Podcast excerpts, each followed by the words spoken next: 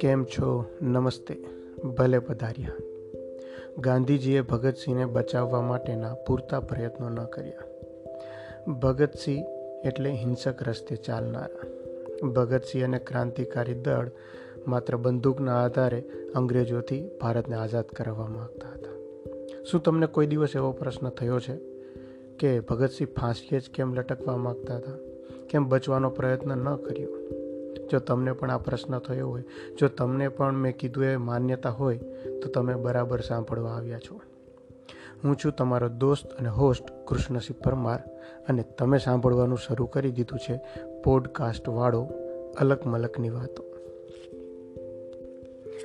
હા, તો ત્રેવીસ માર્ચ. કેમ સાંભળીને આશ્ચર્ય ન થયું? થવું જોઈતું હતું. કેમ કે શહીદ દિવસ ઓફિશિયલી ઓન રેકોર્ડ સત્તાવાર રીતે ત્રીસ જાન્યુઆરીના રોજ, એટલે કે ગાંધીજીના નિર્વાણ દિને મનાવવાનું નક્કી થયેલ છે. સરકારી કચેરીઓમાં એ દિવસે બે મિનિટ મૌન પણ પાડવામાં આવે છે. આજના દિવસે સોશિયલ મીડિયા, વોટ્સએપ બધે કેમ શહીદ દિવસના મેસેજ ફરે છે? જો કે આનાથી પણ વધુ જરૂરી પ્રશ્ન એ છે કે અલગ અલગ પાર્ટીઓના સત્તાવાર નેતાઓ એમના સત્તાવાર ટ્વિટર હેન્ડલ પર હેશટેગ શહીદ દિવસ ટ્રેન્ડ કરી રહ્યું છે. તો હવે ત્રીસ જાન્યુઆરીના બદલે ત્રેવીસ માર્ચને શહીદ દિવસ જાહેર કરવો કે નહીં એ અલગ પ્રશ્ન છે. પણ જવા દો એ આજે ચર્ચાનો મુદ્દો નથી. આજે એના કરતાં કંઈક પોઝિટિવ વાત કરીએ. આ ત્રિપુટી એટલે કે ભગતસિંહ સુખદેવ અને રાજગુરુ એ આજની તારીખ ત્રેવીસ માર્ચ ઓગણીસો એકત્રીસના રોજ શહીદ થયા. તો દર વખતે આપણે ત્રેવીસ માર્ચ આવે એટલે સોશિયલ મીડિયા પર એમના મેસેજ ફરતા મૂકીને એમનો જય જયકાર કરીને આપણી રાત્રે સૂઈ જઈએ છીએ અને ભૂલી જઈએ છીએ. પરંતુ બહુ અગત્યની વાત એ છે કે ક્રાંતિકારીઓ માત્ર હથિયાર લઈ આઝાદી માટે સંઘર્ષ કરતા એટલે સહજ પણ યંગ જનરેશન હેઠળ થવાની છે. પણ બીજી એમની એક વાત એ કરવી છે કે આ માત્ર હથિયાર લઈ ગોળી મારનારા કે બોમ્બ ફેંકનારા ન હતા. એમની પણ એક સ્વતંત્ર વિચારધારા હતી, જે પાછું ક્રાંતિકારીઓનું આપણે ઘણી વખત જોતા નથી.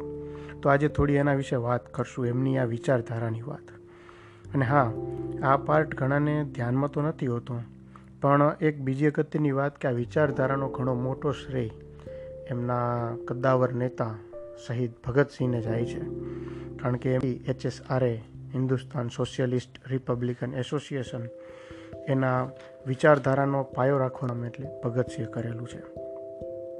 જ્યારે એમણે ભગતસિંહ અને બટુકેશ્વર દત્ત એસેમ્બલીમાં બોમ્બ ફેંકીને ભાગ્યા નહીં અને સરેન્ડર કરી દીધું, ત્યારથી જ એમનો આ વિચાર લોકો સામે આવવાનું શરૂ થયું. અને આ એમનું એક પ્લાન જ હતો કે જેથી કરીને સરેન્ડર કર્યા પછી લોકો તેમને ડાકુ આતંકવાદી જે સમજતા હતા એ લોકોની ગલતફહેમી દૂર થાય અને એના માટે જ આખો પ્લાન ભગતસિંહે અને એમના મિત્રોએ ઘડી કાઢેલો. તો આજે એમના વિશે થોડી વાતો કરશું, થોડો વિચાર કરશું અને એ પણ ભગતસિંહે લખેલા પત્રો અને એમના લેખોના આધારે જ. એટલે મોટા ભાગે જોઈએ તો આમ ભગતસિંહની જ વાત કરશું, પણ એના આધારે આખી એમની ક્રાંતિકારી દળના વિચારધારાનો પણ ખ્યાલ આવશે. તો એ પહેલાં જાણી લઈએ કે આ ત્રણેયને જે ફાંસી અપાઈ એ સમયે ભગતસિંહ અને સુખદેવની ત્રેવીસ વર્ષ અને રાજગુરુની આશરે બાવીસ વર્ષ જેટલી ઉંમર હતી. આ ઉંમર એટલા માટે કહેવાની કે ઉંમર જોઈને એમની વિચારધારાનો જે કૂદકો છે એ આપણને ધ્યાનમાં આવશે કે ત્રેવીસ વર્ષની ઉંમરે એમની વિચારધારા કયા લેવલે હતી. આપણને મોટા ભાગે એમ જ હોય છે કે ક્રાંતિકારીઓ એટલે બંદૂક અને બોમ્બ. પણ એ સિવાય પણ એમની એક સ્પષ્ટ વિચારધારા હતી, એ ધ્યાનમાં નથી હોતું. તો શરૂ કરીએ એમના જ પત્રો અને લેખો દ્વારા એમની વિચારોને સમજવાનો, એમના મનને ખંખોળતા ખંખોળતા આપણે કંઈક મેળવી શકીએ એવી આશા સાથે. આમ તો સત્તાવાર એમનો જે પહેલો પત્ર છે, ઓગણીસો અઢારનો છે, જે જ્યારે હોસ્ટેલમાં ભણતા ત્યારે એમના દાદાજીને લખેલો હતો. બીજા પણ વચ્ચે એમણે બે, ત્રણ પત્રો એમના કાકીને અને એમના દાદાને લખેલા છે. પણ અગત્યની વાત કે જ્યારે ઓગણીસો ને ત્રેવીસમાં કે એમના દાદા લગ્ન માટે આખો કાર્યક્રમ સેટ કરી દીધો હોય છે અને એમને ધ્યાનમાં આવે છે કે આમાંથી છટકી શકાય એમ નથી, કોઈને કંઈ બહાના બતાવી શકાય એમ નથી. ત્યારે જે ફિલ્મ દ્વારા આપણે ઘણીવાર જોયો છે કે ઘર છોડીને જવાનો જે પ્રસંગ છે ત્યારે બને છે ઓગણીસો ને ત્રેવીસમાં અને ત્યારે એમણે પોતાના પત્ર લખીને પત્ર લખીને એમાં એમણે કીધું હોય છે. એ પત્ર જ્યારે વાંચી ધ્યાનમાં આવે વિચારધારા વિશે એમણે એમના પિતાજીને પત્ર લખતા કહે છે કે મારા જીવનમાં હવે આ સાંસારિક સુખ માટે કોઈ સ્થાન નથી. અને એમાં આગળ વધતા એ ત્યારે મને જ્યારે જનોઈ આપેલી, ત્યારે કીધું હતું કે મને હવેથી દેશની સેવા માટે દાન આપી દીધું છે. તો હું અત્યારે જે કરી રહ્યો છું, એટલે કે આ ઘર છોડીને જે જાઉં છું જે કામ માટે, એ કામ બીજું કંઈ નહીં, પણ દાદાએ જે જનોઈ આપતી વખતે કીધું હતું એ પ્રતિજ્ઞાનું હું પાલન કરું છું. એથી વિશેષ બીજું કંઈ નથી. તો આ રીતે જ એ પોતે ઘર છોડીને જાય છે અને ત્યારથી જ એમના વાતમાં અને એમના વિચારમાં દેશભક્તિ વણાયેલી દેખાય. પણ આ તો થયો એક અગત્યનો પત્ર કે જ્યાંથી એમનું આખી ક્રાંતિકારી તરીકેની કારકિર્દી પહેલાં પણ ચાલુ હતી, પણ ત્યાંથી એમણે એક બહુ મોટો વળાંક લીધો. ત્યારબાદ એમણે સમાચાર પત્રોમાં અને બીજે પણ લખવાનું શરૂ કર્યું. પણ સાર્વજનિક એમનું પહેલું લખાણ શરૂ થયું ચોવીસમાં. અને જ્યારે એમની ઉંમર હતી સત્તર વર્ષ. ત્યારે પંજાબી ભાષાની લિપિ શું હોવી જોઈએ એ એક પ્રશ્ન ઊભો થયો હતો પંજાબમાં. એ વખતે સત્તર વર્ષની ઉંમરે એમણે પંજાબી ભાષા અને લિપિની સમસ્યા પર એક આખો રિસર્ચ બેઝ લેખ લખી નાખ્યો હતો. હવે આ જ્યારે વિચારીએ ને ત્યારે પેલો સચિન યાદ આવે કે એની એટલી સત્તર અઢાર, સોળ, સત્તર વર્ષની ઉંમર હતી અને જ્યારે પહેલી જ મેચમાં એ રમવા જાય અને જે આગળ વધીને એ વખતના ફાસ્ટ બોલરને જે ફટકાર્યા એણે એ જોઈને જ લાગ્યું હતું કે આનામાં કંઈક પ્રતિભા છે. બસ એવું જ આ લેખ જ્યારે વાંચીએ તો ધ્યાનમાં આવે કે જે તે સમયે આ જેને વાંચ્યું હશે, એમની પ્રતિભા ધ્યાનમાં આવી હશે. કે સત્તર વર્ષની ઉંમરે એમણે આખો ભાષા ઉપરનો એક લેખ લખી દીધો હતો ને એ પણ જેવો તેવો નહીં. એના અલગ અલગ હિન્દી, પંજાબી, આ બધી ઉર્દુ, આ બધી ભાષાના સાહિત્યના આધારે ભાષામાં શું પ્રોબ્લેમ્સ છે, ભાષામાં કઈ રીતે વિકાસ થયો છે, કઈ રીતે ભાષા બદલાતી ગઈ છે બધું વર્ણન એમણે એમાં કર્યું છે. એ ડિટેલમાં આપણે અત્યારે નથી જોતા, પણ એમાં એક મેઇન વાત એમણે જે કહી હતી કે જે એક વિચારધારા જે એમની છેક સુધી, જે એમને જ્યારે છેલ્લો પત્ર લખે છે, બાવીસ માર્ચે ત્યાં સુધી એક સતત એમના પત્રોમાં અને વિચારોમાં જોવા મળે છે. એનો તણખો, એના મૂળ બીજ આ પત્રમાં પણ, આ લેખમાં પણ જોવા મળે છે. એમાં એમણે એક મસ્ત વાત કરી. કે ભારતને એક રાષ્ટ્ર બનાવવું અત્યારે મુખ્ય સમસ્યા છે. એટલે ભારતની એક ભાષા ન બનાવી શકીએ, તો લિપિ તો ઓછા નામે એક જ હોવી જોઈએ. હવે આના સિવાય પણ એમણે ભાષાને લગતું ઘણું ઘણું વર્ણન કર્યું છે એમાં. પણ આ એમાં મૂળ તંતુ હતો કે એક લિપિ શા માટે હોવી જોઈએ? કે દેશમાં એકતા આવે, એના માટે અહીંથી શરૂઆત કરીએ. એમાં એ આગળ પણ એ કહે છે કે આ રસ્તો નાનો નથી. ઘણા કદમો આમાં ચાલવાનું છે. ઘણા પગલાઓ ભરવાના છે. પણ એની શરૂઆત અહીંથી કરીએ કે ઓછા નામે, લિપિના નામે તો એક થઈ આપણે બધા. તો પહેલા લેખમાં પણ એમનો આ વિચાર જોવા મળશે અને આપણે આગળ જ્યારે વાત કરશું કે એમનો જે છેલ્લો લેખ છે, એટલે કે બાવીસ માર્ચ ઓગણીસો એકત્રીસ, ત્યારે પણ એમના પત્રમાં આ જ વિચારોની છટા અને આ જ વિચારોની છણાવટ જોવા મળશે. તો એ ત્યારે વાત કરશું. પણ અત્યારે આગળ વાત કરીએ કે ઓગણીસો ને ચોવીસમાં જે કે એમણે બીજો લેખ એવો લખ્યો હતો વિશ્વ પ્રેમ ઉપરનો. એમાં એ વિશ્વ પ્રેમની વાત કરતા એ વસુદેવ કુટુંબકમની પણ વાત કરે છે અને વિશ્વ બંધુતાની વાત કરે છે. એ પત્રમાં એમના સામ્યવાદી દ્રષ્ટિકોણ છે. એ ત્યાં છતો થાય છે. એ પોતે પણ કહે છે કે જે શાંતિ અત્યારે જોઈએ છે એના માટે પહેલાં અશાંતિ ફેલાવવી પડશે. સમાનતાના જે વિરોધી હોય, તો એમના પર અત્યાચાર પણ કરવો પડશે. પછી સમાનતા આવશે. આમ કરતાં જે સામ્યવાદના વિચારો છે, એ સામ્યવાદના વિચારોની સ્પષ્ટ અસર એમના લેખોમાં પણ દેખાય છે. પણ મુખ્ય ભાવ, મુખ્ય વાત આ વિશ્વપ્રેમ નામના લેખમાં એમનો જે કહેવાનો હતો એ એ હતો કે નિર્બળ અને ગુલામ લોકો વિશ્વ શાંતિની વાત ન કરી શકે. એના માટે મહારાણા પ્રતાપ જેવી ઠોકરો ખાવી પડે અને ત્યારે થઈને આપણે આ પરીક્ષામાં ઉત્તીર્ણ થઈએ. આશ્ચર્ય થાય એવી વાત છે કે ભગતસિંહ એ લેખમાં ટીડક એ રહસ્ય લખવાવાળા જે છે, એ જ આ વિશ્વ પ્રેમની વાત કરવાના હકાર છે. અને આગળ વાત કહે છે કે શુક લકડી અને લંગોટી પહેરવાવાળો જે છે, એને જ્યારે સજા મળે છે, ત્યારે હસીને કહી દે છે કે મને દંડ અપાયો એ ઘણો ઓછો છે. એટલે આવું બોલવાવાળા મહાત્મા એ વિશ્વ પ્રેમની દેવીના ઉપાસક છે. લાગ્યો ને પહેલો ઝાટકો. આપણને એમ જ થાય કે ગાંધીજી અને ભગતસિંહ એટલે એકબીજાના કટ્ટર દુશ્મન.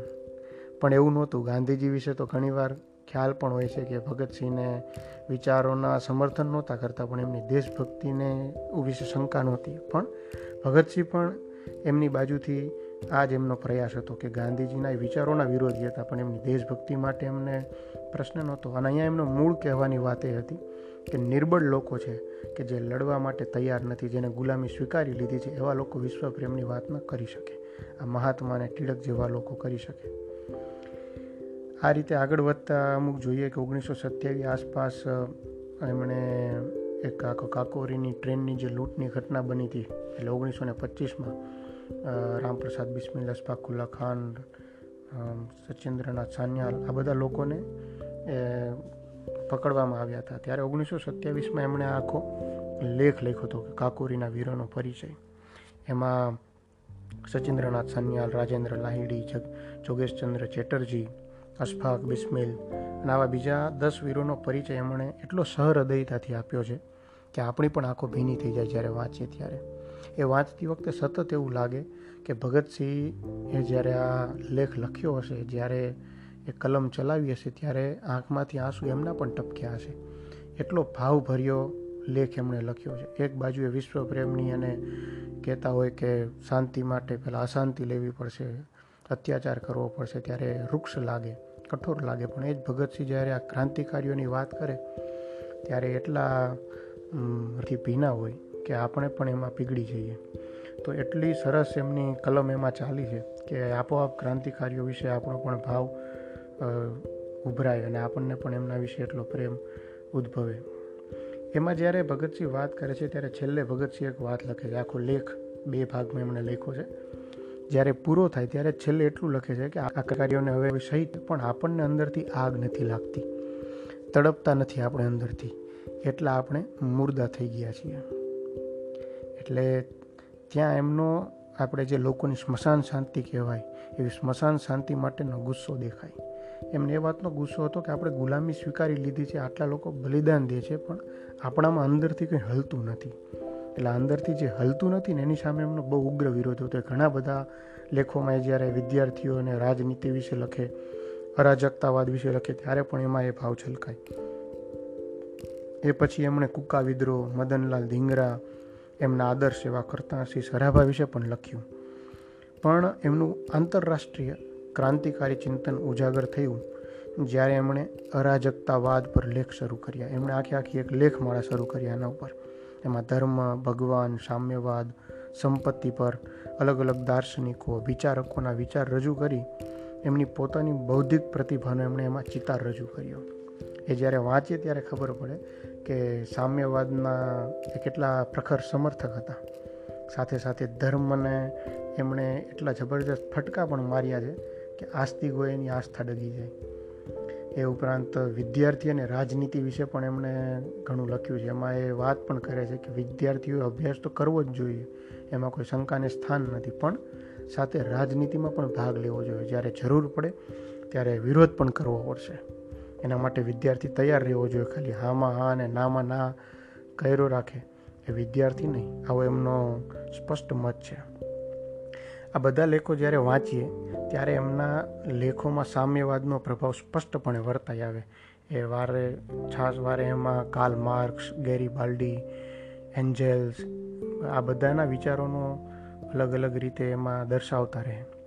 અને ધર્મ અને અછૂતની સમસ્યા વિશે પણ એમને એટલું પ્રખર લખ્યું છે. ધર્મની એ ટીકા પણ એટલી કરે કારણ કે પોતે તો નાસ્તિક જ હતા. આગળ જઈને એમણે સ્વતંત્ર આખો એક લેખ, મેં નાસ્તિક ક્યો હું?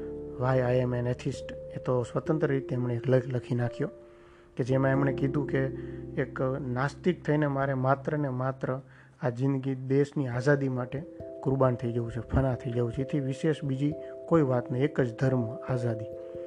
તો એ બહુ એમાં સ્પષ્ટ મતના હતા. એ તો એટલું પણ સ્પષ્ટ કહેતા કે થોડાક વૃક્ષ લાગે આપણને કે રામપ્રસાદ બિસ્મિલ અને અશફાકુલ્લા ખાન વિશે એટલી ભાવભરી વાતો કરવાવાળા ભગતસિંહ એવું પણ કે કે ફાંસી ચડતી વખતે અશફાક ખુલ્લા ખાન કુરાન લઈને ફાંસીએ ચડે અને રામપ્રસાદ બિસ્મિલ ગીતા લઈને ફાંસીએ ચડે, તો એમાં સાંપ્રદાયિકતા દેખાય છે. એમ, એમાં બિન સાંપ્રદાયિકતાનો દર્શન નથી થતા. એટલે આવા એ થોડાક કઠોર પણ હતા કે જેમને પ્રેમ કરે એમના વિશે એ થોડોક ભેદ થોડોક પોતાનો અલગ મત પણ રજૂ કરતા હતા. એટલે ગાંધીજી વિશે અલગ મત રજૂ કરે, એમાં કંઈ નવાઈ જેવું નહીં. પણ આટલા એ સ્પષ્ટ વક્તા અને સ્પષ્ટ વિચારધારાના વ્યક્તિ હતા. એ કોંગ્રેસની પણ ટીકા કરતા અને પોતાના કહેવાય કે હાઈકોર્ટના ભાષણમાં પણ એમણે એ કીધું હતું. આમ આપણને એમ લાગે કે કોંગ્રેસનો વિરોધ કરતા, અહિંસાનો વિરોધ કરતા પણ આ બહુ અગત્યની એક વાત છે. હાઈકોર્ટના ભાષણમાં એ કહે છે કે ક્રાંતિની તલવાર વિચારોની ધારથી તેજ થાય છે. હિંસા એ કાયમી સાધન નથી. હિંસાથી હિંસા માત્રથી ક્રાંતિ ન થાય. એ ક્યારેક હથિયાર બની શકે ક્રાંતિ માટે, પણ ખરી ક્રાંતિ તો વિચારોથી જ આવે. ઇન્કલાબ જિંદાબાદ. એના એ પોતાનું એમનું જે સ્લોગન હતું, કે જે ભગતસિંહ સ્વતંત્ર રીતે ઇતિહાસમાં એનું સર્જન કર્યું, એ ઇન્કલાબ જિંદાબાદ માટે પણ એ કહેતા કે ઇન્કલાબ એટલે શું? ઇન્કલાબ એટલે ક્રાંતિ. અને આ ક્રાંતિ એટલે સમાજના મજૂર વર્ગ, કામદાર વર્ગને સરખી સમાનતા મળે, એ ક્રાંતિ. સામ્યવાદ વિચાર દેખાય અહીંયા. એ કહેતા કે આજ તો સાચી ક્રાંતિ છે. બાકી ગોરા હાથમાંથી સત્તા અહીંયાના લોકોમાં આવશે, શું એ ક્રાંતિ છે? એ ક્રાંતિ નથી. પણ આ પરિવર્તન આવવું જોઈએ તો જ સાચી ક્રાંતિ કહેવાય. એટલે બહુ સ્પષ્ટ મત એમનો હતો ક્રાંતિ વિશે. આપણને ખાલી એવું લાગે કે બંદૂક અને બોમ્બ એટલે ભગતસિંહ. પણ એવું નહોતું. એમને આખી આખી એક વિચારધારા જતી જ્યારે એ ભગતસિંહ અને બટુકેશ્વર દત્ત એસેમ્બલીમાં બોમ્બ ફેંકે છે ત્યારથી એમનું સ્પષ્ટ મત હતો કે આપણી જે વિચારધારા છે લોકો સમક્ષ લાવીએ અને એટલા માટે તો એ સરેન્ડર થઈ જાય છે. અને એ જ બધી વાત આગળ જઈને ધ્યાનમાં આવે. અદાલતમાં જઈને પણ એ અંગ્રેજો અને અદાલતનો જે ગંદો ચહેરો છે એ અદાલતને પોતાને જ એમનો હરીશો બતાવતા કે જુઓ, આ તમે કેવા છો એમ. અદાલત તમે ખાલી નામ માત્રની જ કાયદા કાયદાની વાતો કરો છો. અને આ રીતે એમનો સરેન્ડર થવાનો હેતુ હતો એ સીધો અને એમની કૂટનીતિઓને સામે લાવતા. બીજી એક અગત્યની વાત છે કે આપણે એમનો જય જયકાર કરીએ છીએ, પણ એમના જે બીજી એમના જીવનની વાતો છે, આપણા જીવનમાં લાવી છે કે નહીં એક પ્રશ્ન છે. એમના જેવી બિનસાંપ્રદાયિક તો બિનસાંપ્રદાયિકતા તો થોડી અઘરી લાગે આપણા જીવનમાં લાવતા, કારણ કે આપણે બધા ધર્મ સાથે બહુ નાજુક રીતે જોડાયેલા હોય. પણ બીજા ઘણા પાસા એવા છે. એક પાસું જોઈએ, એમના અભ્યાસનું, કે એ તો એમના પત્રો અને લેખો વાંચે ત્યારે ધ્યાનમાં આવે કે એમાં અલગ અલગ કેટલા રેફરન્સીસ લેખોના, લેખકોના આવે. ભારતના તો હોય જ, પણ વિદેશના એટલા લેખકોના રેફરન્સ આવે. એ જેલમાં હતા ત્યારે પણ એટલો સખત અભ્યાસ કર્યો. એમના પિતાજીને અને મિત્રને જ્યારે પત્ર લખતા, તો એમાં એ પુસ્તકોનું લિસ્ટ કરતા કે આટલા આટલા પુસ્તકો લેતા આવજો. એક વખત એમણે પિતાજીને પણ કીધેલું કે, ગીતા રહસ્ય મારા ફલાણા બેગમાં પડ્યું હશે તો ત્યાંથી વાંચવા માટે લાવજો. તો આ રીતે બધાય વિચારોનો અભ્યાસ કરતા. એવું નહીં કે સામ્યવાદી હતા તો ખાલી સામ્યવાદનો જ વિચાર કરતા. વિક્ટર યુગોનું એક પ્રસિદ્ધ પુસ્તક છે, લા મિઝરેબલ. તો એનું ગુજરાતી જે આપણને ખબર છે, ગુજરાતી પુસ્તક વિક્ટર યુગોનું લા મિઝરેબલનું છે. દુખિયારા. તો એ પુસ્તક પણ એમણે વાંચેલું છે એવી રીતે. વિક્ટર યુગોના પુસ્તકોના પણ અભ્યાસો ખરા. આ રીતે બહુ સખત અભ્યાસ કરતા. જેલમાં પણ ભગતસિંહ આ પુસ્તકોનું લિસ્ટ કરીને કહેતા કે આટલા આટલા પુસ્તકો લાઇબ્રેરીમાંથી લાવજો. એ પુસ્તકોનું લિસ્ટ વાંચીએ તો આજના લેફ્ટિસ્ટ જેવા ભગતસિંહ લાગે. કારણ કે એમાં સામ્યવાદના પુસ્તકોનો ઘણું બહુ મોટું લિસ્ટ છે. એટલે એ વાત અત્યારે બાજુ પર રાખીએ, પણ એ ધ્યાનમાં લઈએ કે જેલમાં પણ એમણે એટલો પ્રખર અભ્યાસ કર્યો છે. એમણે જે છેલ્લે પોતાની જેલ ડાયરી લખી છે, એ એક શહીદની શહીદની જેલ ડાયરી આ જે પુસ્તક પણ એક બહાર પડ્યું છે. એમાં રેફરન્સીસ વાંચીએ લેખકોના અને પુસ્તકોના તો દંગ રહી જવાય એટલો પ્રખર અભ્યાસ એમણે કર્યો છે. બીજી એક વાત જોઈએ કે ઘણી વખત આપણને એક બીજો એક પ્રશ્ન હોય છે કે ભગતસિંહ એટલે કોંગ્રેસ વિરોધી. પણ અમુક અમના વિચારો થોડાક આપણને આઘાત આપે એવા લાગે. એક ઓગણીસો અઠ્યાવીસમાં એમણે એક લેખ લખ્યો હતો કે સુભાષચંદ્ર બોઝ અને જવાહરલાલ નહેરુ. એ વખતે બહુ પ્રખર નેતા હતા કોંગ્રેસના બંને. એ બંને ઉપર એમણે વિવેચન લેખ લખ્યો હતો. એ લેખમાં એ બોઝ કરતાં નહેરુ તરફી વધુ હતા. થોડું આશ્ચર્ય લાગે એવું છે, કારણ કે સુભાષચંદ્ર બોઝના વિચારો ભગતસિંહ સાથે વધુ તાલમેલ ખાતા દેખાય. પણ એવું નહોતું. એમાં એ કહેતા કે બોઝ છે એ ભારતની મહાનતાની જ ખાલી વાતો કરે છે એમ. એટલે ઇમોશનલી વાતો જાજી કરે છે. પણ નહેરુ છે એ નહેરુ થોડીક સાચી વાત કરે છે, સમાજને બદલવાની વાત કરે છે. એટલે નહેરુ તરફી એમનું વલણ એ લેખમાં વધુ દેખાય છે. આ થોડુંક આપણને આઘાત લાગે, કારણ કે આપણું મત અત્યાર સુધી થોડો અલગ જ હશે કે નહેરુ વિરોધી હશે ભગતસિંહ. પણ એવું નહોતું. બોઝ કરતાં નહેરુ માટે એમનો વધુ ઝુકાવ હતો. એવી જ રીતે બીજું એક આપણી દલીલ હોય છે કે ગાંધીજીએ ફાંસી ભગતસિંહની રોકી નહીં. પણ એ દલીલમાં બીજા ઘણા મુદ્દા દઈ શકાય, પણ એ અત્યારે ચર્ચા નથી કરી. ચર્ચા એ કરવી છે કે ભગતસિંહ શું માનતા હતા ફાંસી લઈને એને. તો ભગતસિંહનો બહુ સ્પષ્ટ મત હતો કે જ્યારે એમના પિતાજીએ ઉપર બચાવ રજૂ કરવા માટે ટ્રિબ્યુનલને એક અરજી કરી હતી કે ભાઈ બચાવનો એક મોકો ભગતસિંહને મળવો જોઈએ. આવી ખાલી અરજી કરી હતી. એ ભગતસિંહને ખબર પડી ત્યારે એમણે જે કઠોર શબ્દોમાં એમના પિતાજીને પત્રમાં કીધું હતું એ વાંચવા જેવું છે. એમાં એમણે એવું કીધું હતું કે તમને હક કોણે આપ્યો છે? મારા આદર્શો ને આડે આવવાનો. તમે મારી પીઠમાં છરો ભોંકી દીધો છે. આવું સ્પષ્ટ એમણે કીધું છે કે મને કહેતા થોડોક સંકોચ થાય છે, પણ મારે કહેવું પડશે કે તમે મારી પીઠમાં છરો ભોંકવાનું કામ કર્યું છે. તો આમના પોતાના પિતાજીને પણ જો ખાલી એવી પિટિશન બાબતે કઠોર શબ્દોમાં કહેતા હોય તો ગાંધીજી એમને બચાવ્યા નહીં, પૂરતા પ્રયત્નો કર્યા નહીં. આવી દલીલો આપણે મૂકી દેવી જોઈએ. કારણ કે ભગતસિંહની સ્પષ્ટ વિચારધારા હતી આગળ પણ આપણે જોઈશું. એમને જે છેલ્લો પત્ર લખ્યો હતો એમાં કે એમની સ્પષ્ટ વિચારધારા શું હતી? ફાંસી એમને શા માટે ચડવું હતું? એ આપણે પાછું છેલ્લે જોઈએ. એક બીજો પત્ર છે કે જેમાં એમનો વિચાર સ્પષ્ટ દેખાય. એમાં એમણે કોર્ટ એમણે જે સ્પષ્ટ પત્ર લખીને કીધું છે એમ. કે અમને તમે રાજદ્રોહી ગણો છો. એટલે કે રાજાના, રાજાની સામે બળવો કરવાવાળા, વિદ્રોહ કરવાવાળા. તો એની એક જ સજા છે તેમને મૃત્યુદંડ આપવામાં આવે છે. એટલે અમે પણ એને ગોળીથી ઉડાડી દેવામાં આવે છે. એટલે અમે એમને એક વિનંતી પત્ર લખ્યો કે અમે તમને વિનંતી કરીએ છીએ કે અમને ફાંસી નહીં, પણ અમને ગોળીથી ઉડાડી દો. અમને આ જ સજા મળવી જોઈએ. એટલે આવી રીતના તો એ બેબાક પત્રો અને આમ વિનંતીનો પત્ર વિનંતી કરતા તમને વિનંતી છે કે અમને ગોળીથી ઉડાડી દો. પણ આવા બે કોર્ટમાં જઈને એમની જે ક્રાંતિ કે જે લોકોને અને અંગ્રેજોને અત્યાર સુધી લાગતું હતું કે નાના મોટા છમા કરી જાય છે અને ફાંસી થઈ જાય તો ઠીક છે પણ એમને કહેવું દેખાડવું હતું કે અમે અમારા સિદ્ધાંતોની ધ્યેય માટે થઈને ફાંસીએ ચડવા થયા છીએ. ફાંસીએ નહીં અમે સામેથી વિનંતી કરી છે કે અમને ગોળી મારી દો. અમને એટલી ક્રૂર સજા કરો પણ અમે અમારા સિદ્ધાંતોમાંથી હલશું નહીં. તો આ એમના બધા જ પત્રો અને લેખોમાં વિચાર દેખાય. ઘણા બધા પત્રો છે, ઘણા બધા લેખ છે. એમાંથી આપણે આ ઉપર છેલ્લી જ વાત જોઈએ છીએ. પણ બીજી બધી આપણે જે વાત કરી કે એમનું જે મેઇન વાત છે કે અભ્યાસ, એમની જેલ ડાયરીમાં પણ અઢળક પુસ્તકોના રેફરન્સ મળે. મેં નાસ્તિક ક્યો હું? અને બીજી પણ એમને પુસ્તકોના અનુવાદ કર્યા છે. ડ્રીમ લેન્ડ કે ભૂમિકા, આવી રીતનું એમણે એક આખો સ્વતંત્ર એક પુસ્તક જેવું એક લખેલું છે.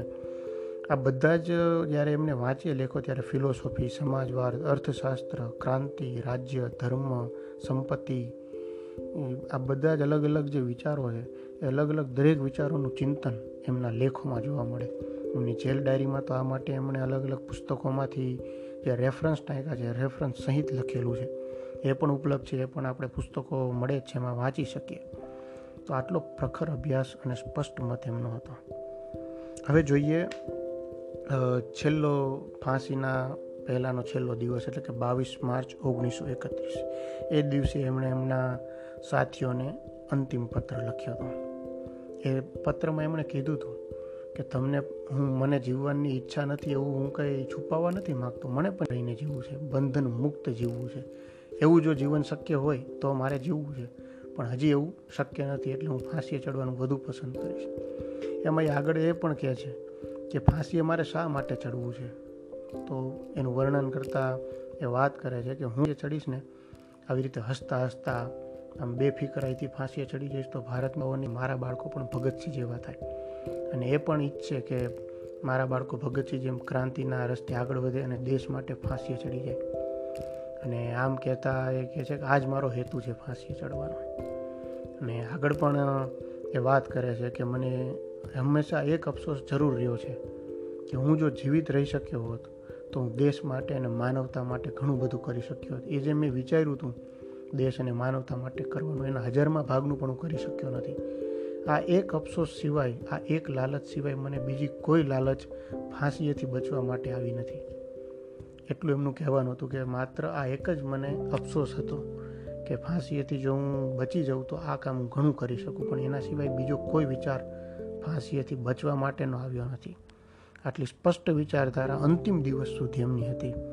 અને જ્યારે એમણે આપણે કીધું હતું જે શરૂઆતમાં પહેલો પત્ર ભાષા વિશે લખેલો, સામા સાર્વજનિક પત્ર, લેખ, એમાં એમની વાત કરી હતી કે ભારત એકજૂટ થવું જોશે. એમાં શરૂઆત ક્યાંથી કરી શકીએ? તો કે લિપિ એક હોવી જોઈએ. તેમાં એમના માનવતાવાદી વિશ્વ પ્રેમના લેખમાં માનવતાવાદી વિચારો રજૂ થયા હતા વસુદેવ કુટુંબકમના. એ જ વિચારો એમના બાવીસ માર્ચ ઓગણીસો એકત્રીસના અંતિમ પત્રમાં પણ દેખાય કે દેશ અને માનવતા માટે મારે જે કરવું હતું એના હજારમાં ભાગનું પણ હજી હું કરી નથી શક્યો. અને ફાંસીએ ચડવાની એમની સ્પષ્ટ કલ્પના કે મારી પાછળ આખી યુવાનોની ફોજ તૈયાર થશે. લોકો પોતાના બાળકોને ફાંસી માટે મોકલતા અચકાશે નહીં. આ એમનો વિચાર હતો અને એના માટે જે ફાંસીએ ચીડાતા એના માટે જ એમને આખું બોમ્બ એસેમ્બલીમાં ફેંકો ત્યારથી આયોજન કર્યું હતું. તો આ રીતે જ એમની એક આખી વિચારધારા ક્રાંતિકારીઓની આયોજનબદ્ધ એમના પગલાં દ્વારા લોકો સામે રાખી. અને એનાથી જ એમનું આ ક્રાંતિકારી વિચારોનું એક પાસું લોકો સમક્ષ સ્પષ્ટ થયું. ત્યાં સુધી એવું હતું કે ક્રાંતિકારી એટલે માત્ર બંદૂકના ધડાકા કરે અને અંગ્રેજોને મારે. પણ ખાલી એવું નહોતું આખા વિચારનો પાયો રાખવાનું કામ ભગતસિંહનું મેઇન હતું. અને એમણે આખી વિચારધારા ઊભી કરી અને એના ઉપર ક્રાંતિકારી સંગઠન ઊભું કર્યું, એચએસઆરએ. પણ પાછળ જે છે એ બધો ઇતિહાસ છે, આપણને ખબર છે. અને આજના દિવસે ખાસ એ કે આપણે અલગ અલગ ભેદભાવ અને વિરોધ કરીએ, ઘણા ગૌતમ ગંભીર જેવા નેતા પાસેથી પણ એવી વાત આવી કે ચરખાએ માત્ર આઝાદી નથી આપી, આમણે પણ આપી છે. એ બરોબર છે, સાચી વાત છે, પણ એ રીતે વિરોધ કરીને ભગતસિંહને આદર્શ વધુ ઉજ્જવળ કરવો એ યોગ્ય નથી લાગતું. ભગતસિંહના વિચારોથી, એમના લેખો અને પત્રોનો અભ્યાસ કરીને એમના સાચા વિચારો બધા સામે રાખીને એ કરી શકીએ આપણે. એમનું એમનું જે માન, એમની જે પ્રતિભા છે એ વધુ ઊંચી કરી શકીએ એ વિચાર વાંચ્યા પછી. આ જે પુસ્તક છે એક ભગતસિંહ કે સંપૂર્ણ દસ્તાવેજ, એમાં લેખક ચમનલાલ પણ એ જ કહે છે કે આ પુસ્તક વાંચ્યા પછી ભગતસિંહના વિચારો તમે બધા સાથે વહેંચશો અલગ અલગ તમારા મિત્રો સમાજમાં કહેશો, એના એના વિશે વિચાર કરશો, તો જ આ પુસ્તકની સાર્થકતા છે. અને એ હેતુ માટે થઈને જ મેં આપણી આ બધા સાથે પોડકાસ્ટ ઉપર આ વાત શેર કરવાનું વિચાર્યું છે કે આ વાત વધુ લોકો સુધી જવી જોઈએ. તો જ આ ભગતસિંહના વિચારોની સાર્થકતા છે.